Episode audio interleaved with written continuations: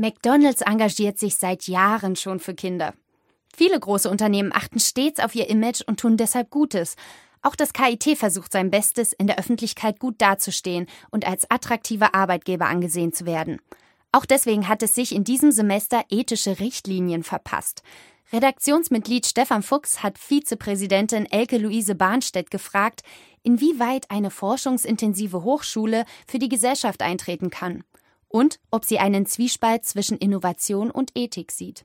Innovation ist einer unserer wichtigen Grundsätze, weil wir wollen, dass wir unsere Forschungsergebnisse auch in die Tat, in die Praxis zugunsten der Menschen umsetzen wollen. Beispiel, Heinrich Herz, der ja an der Universität Karlsruhe die Herzwellen entdeckt hat und er wurde unmittelbar danach gefragt, was meinen Sie denn, was man damit machen könnte? Und er soll gesagt haben, wahrscheinlich gar nichts. Und das genau wollen wir frühzeitig erkennen, ob man auch unsere Forschungsergebnisse umsetzen kann und so zum Beispiel auch dem Wirtschaftsstandort Deutschland etwas Gutes tun kann. Jetzt haben aber Technologien immer eine Rückseite, das heißt, es gibt Technologiefolgen, die unter Umständen am Anfang gar nicht abgeschätzt werden können. Ist dann da das, was Sie sich auch in die äh, ethischen Grundregeln eingeschrieben haben, nämlich dass die Technologiefolgen Forschung immer begleitend sein soll, ist das überhaupt noch einzulösen? Ja, es ist einzulesen und genau das wollen wir machen. Wir wollen unser Handeln, unser forschendes Handeln kritisch selbst beobachten, der einzelne Forscher, aber auch die übrigen Kolleginnen und Kollegen, gerade durch eine solche Forschung wie Technikfolgenforschung. Und so haben wir ganz bewusst geregelt, dass uns die Problematik der häufig nicht vorhersehbaren Anwendungen unserer Forschungsergebnisse, wir diese uns vergegenwärtigen wollen und diese Sensibilität Qualität in dem gesamten Forschungsprozess lebendig zu halten.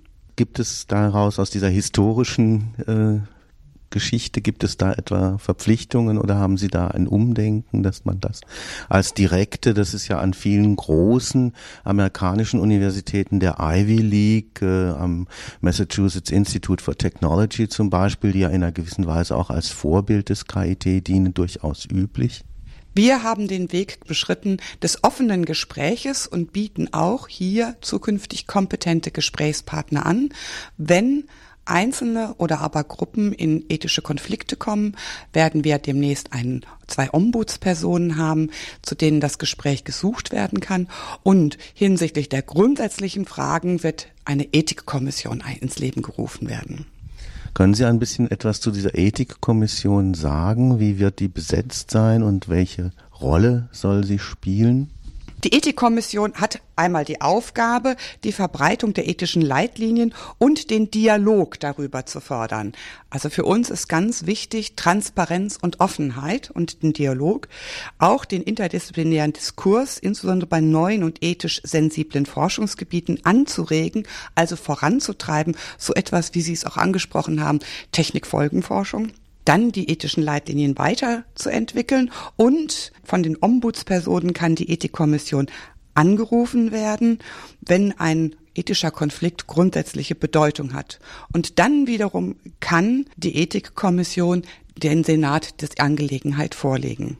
Eine weitere kritische Entwicklung, die von Forschungspolitikern beobachtet wird und auch von Wissenschaftsjournalisten kritisiert wird, ist die Privatisierung von Wissenschaft, die damit einhergeht, dass ja ein Teil zumindest dieser Forschungsausgaben inzwischen durch Industrieunternehmen aufgebracht werden.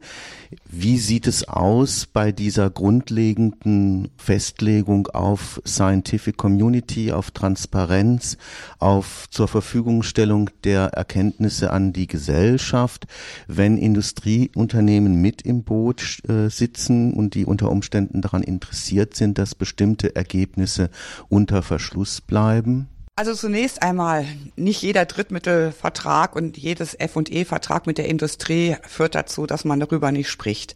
Und zum anderen, und das ist sehr wichtig, auch bisweilen hat das KIT selbst ein Interesse zunächst einmal Dinge nicht sofort zu veröffentlichen, nämlich dann, wenn es zum Beispiel um Urheberrechte, Patente und Lizenzen gibt, die man auch für das KIT gewinnen und später ausnutzen möchte. In diesen Fällen wäre es äh, zum Teil urheberrechtsfeindlich, wenn man es frühzeitig veröffentlichen möchte. Ansonsten legen wir in unseren Verträgen allergrößten Wert darauf, dass die Forschungsergebnisse in absehbarer Zeit veröffentlicht werden. Auch das haben wir in den ethischen Leitsätzen geregelt.